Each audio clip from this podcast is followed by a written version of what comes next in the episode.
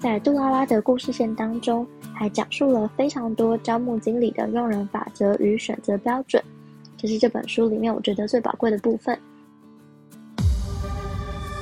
想追剧、想看书，不知道该从何下手吗？闹书荒、闹剧荒该怎么办？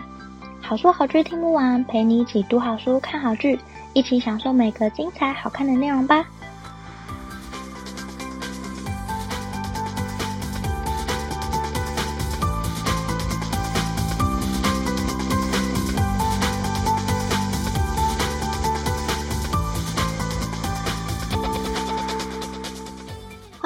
好书好剧听不完，陪你一起读好书、看好剧。大家好，我是 Jenny。今天要跟大家介绍的是《杜拉拉升职记》第二部小说《杜拉拉二华年似水》。这个名字乍看之下，其实不太知道这本小说在写什么。我看完之后，真的也觉得书名跟内容不太搭。上一集有跟大家介绍杜拉拉系列的第一部小说《杜拉拉升职记》。小说里面非常明确的写到，杜拉拉如何从一个小小的助理爬到经理的位置，经历了哪些困难，完成哪些壮举。才成功爬上经理大位。那第二部作品还是以杜拉拉为主角，但我觉得重点是用杜拉拉的视角在看整个 DB 公司里面的人发生什么事。因为公司很大，里面人很多，所以他的故事的支线蛮多的。但我觉得最好看的故事是一个叫沙当当的女生的故事。那接下来就要讲故事啦。这个故事要从一位叫孙建东的业务小经理开始说起。孙建东是在 DB 公司里面蛮资深的业务，他也做到了底下有几个下属的小主管，但要论及大主管，他似乎还没爬到那个位置。可是照资历来说，应该也快轮到他了。孙建东有太太和孩子，他和太太叶美兰的感情并不和睦，但孙建东并不是一个糟糕的男人，他每个月都有准时寄钱回家，甚至也有一些闲钱可以投资股票。叶美兰知道自己和丈夫的关系其实不好，但她非常爱丈夫。可是她同时也很清楚，她丈夫并没有很爱她，只是一种责任式的养家。所以她也很担心孙振东在外面会不会有其他女人。那有一次，孙建东到外地出差，她连续打了好几通丈夫的电话，但孙建东不接就是不接。叶美兰就更急了，她直接打电话到饭店，请饭店转接电话给孙建东。他们夫妻才终于说上话。那孙建东发现是叶美兰之后，他的口气就不太好，也不想再多说什么，只想赶快挂电话睡觉。但叶美兰其实直觉是对的，因为那天在孙建东的房间里面，还有一位叫沙当当的女生。沙当当是一个长相平凡、身材也平凡的女孩，她也在 DB 里面做销售，她的业绩还不错。会和孙建东认识是因为工作的关系。那孙建东因为要到外地出差，就顺道来找沙当当。沙当当以为那是爱情，就缠着孙建东不放，甚至还到孙建东的房间里面，很期待可以发生关系。但孙建东很老实的跟他说，他其实并不想跟沙当当发生关系，他其实也不太知道为什么自己想要顺道来找他，但希望沙当当不要太过认真，因为孙建东他是一个有家庭的人。他不想要这样和沙当当在一起。沙当当虽然说没关系，他不在意名分什么的，但孙建东很坚持两个人就是不要发生关系，然后也不要再继续联络了，所以他们才相安无事。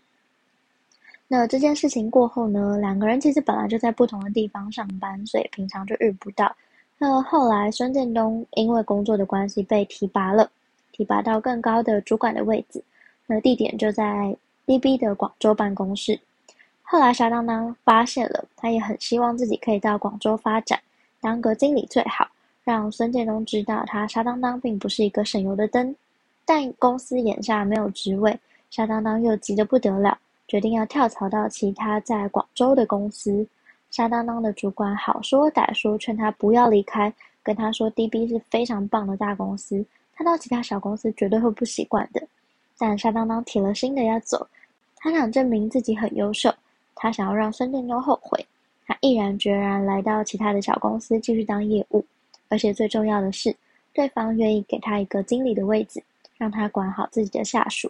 他心意已决，很认真的跟主管说他要走，主管只留下了一句：“如果那里不好，就回来吧。后来沙当当到了广州当经理，他也没有去找孙建东，他只要证明自己有能力就好，所以他很认真的在广州生活。虽然他换了一间小公司，但薪水不比滴滴少，业绩好一点的时候，甚至还可以领到更多的钱。他很开心，也很珍惜那份新的工作。有一天，他在家门口发现家里楼下的门锁坏掉了。有人把钥匙插进去之后，发现不是那扇门的钥匙，要把钥匙拿出来的时候也来不及了，钥匙就整个断在里面。他当当在门口苦无办法，也无法上楼，只能在门口等待房东来救人。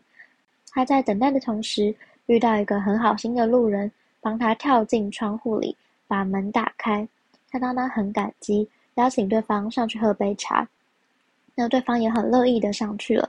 到了沙当当家之后，发现沙当当的家从摆设到装饰，每一个地方都非常用心，看起来完全不像是住一下就要走的那种租屋处，而是很认真的打理，想把这个租屋处打造成非常温暖的家庭的模样。这下子，这个男生对沙当当更感兴趣了。沙当当问他：“你叫什么名字？”男生说：“我叫叶桃。”叶桃一表人才，他看沙当当虽然不是很漂亮，但从沙当当的布置可以看得出来，他非常懂得生活，而且他收入绝对不低。叶桃这下子对沙当当更感兴趣了，他甚至提议带沙当当到广州到处去玩，还说他自己每天都有空。沙当当也乐得有人对他献殷勤，但是沙当当那时候万万没想到，叶桃居然是叶美兰的弟弟，而孙建东就是叶桃的姐夫。我觉得这个故事是整个小说里面最精彩的，因为你好像在偷窥一个人家的故事，好像在看这四个人会发生什么事，也很期待东窗事发之后他们四个会怎么改变。那这个故事在整篇小说里面算是蛮重要的一个主线，当然也还有很多其他的支线。但我觉得这本小说除了像上面这样非常狗血的剧情之外，最重要的是，我觉得这本小说的另一些支线们。其实就是杜拉拉，她在面对 DB 里面的人事管理的部分，因为杜拉拉她是招募经理，所以你可以看到小说里面他们有一个任务是要找一个新的经理来接任位置。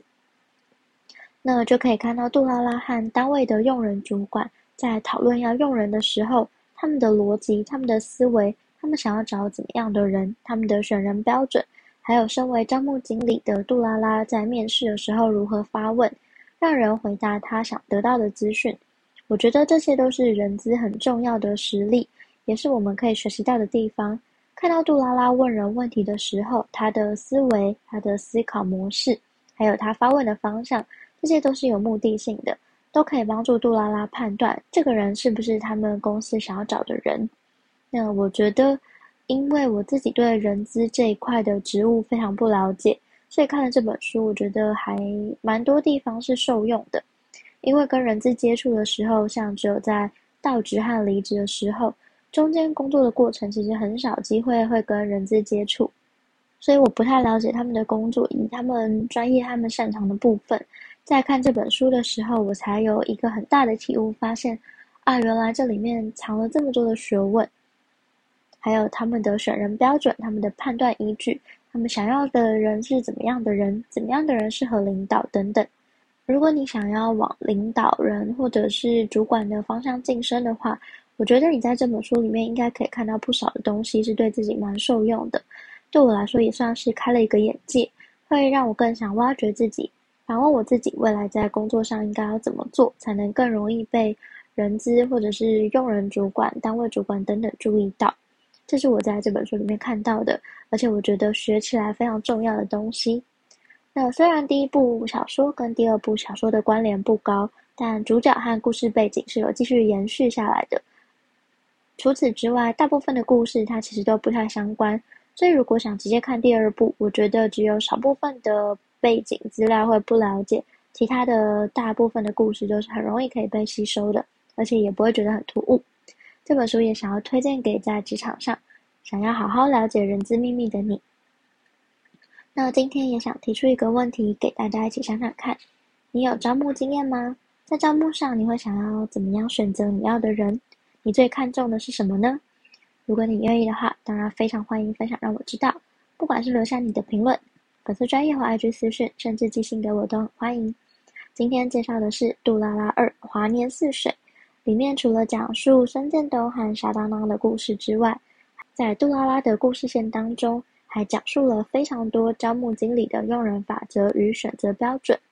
我觉得杜拉拉在谈选人、谈面试的时候，都很值得我们去看人资是怎么想的。平常我们不是老板。大部分的人都是坐在对面被人问问题的求职者，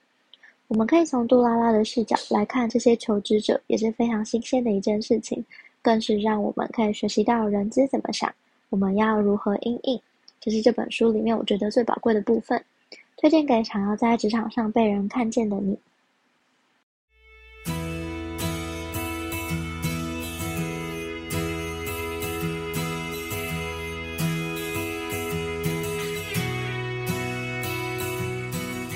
希望你会喜欢今天的分享，也欢迎多多帮我分享给你可能喜欢的朋友。如果你正在收听这一集，欢迎截图分享到你的脸书或 IG Story，并 tag 好书好剧听不完 IG 账号。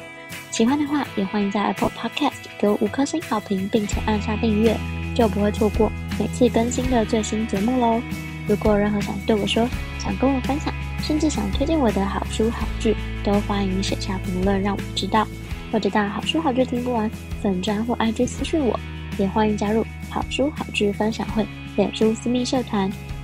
会有我或其他成员近期看的好书好剧分享，不定期也会有社团限定活动可以参加哦。有兴趣的话，欢迎上脸书搜寻好书好剧分享会，很欢迎你一起加入。最近我也创了好书好剧分享会的 LINE 社群，嗯，喜欢的话也欢迎搜寻这个名字，并，就可以找到我哦。如果想更支持我的话，也欢迎请我喝杯咖啡。真的非常感谢听到这里的你，你的每个聆听、鼓励或批评，都能激励我做出更多更好的节目内容哦。好书好剧听不完，陪你一起读好书、看好剧。我们下期再见，拜拜。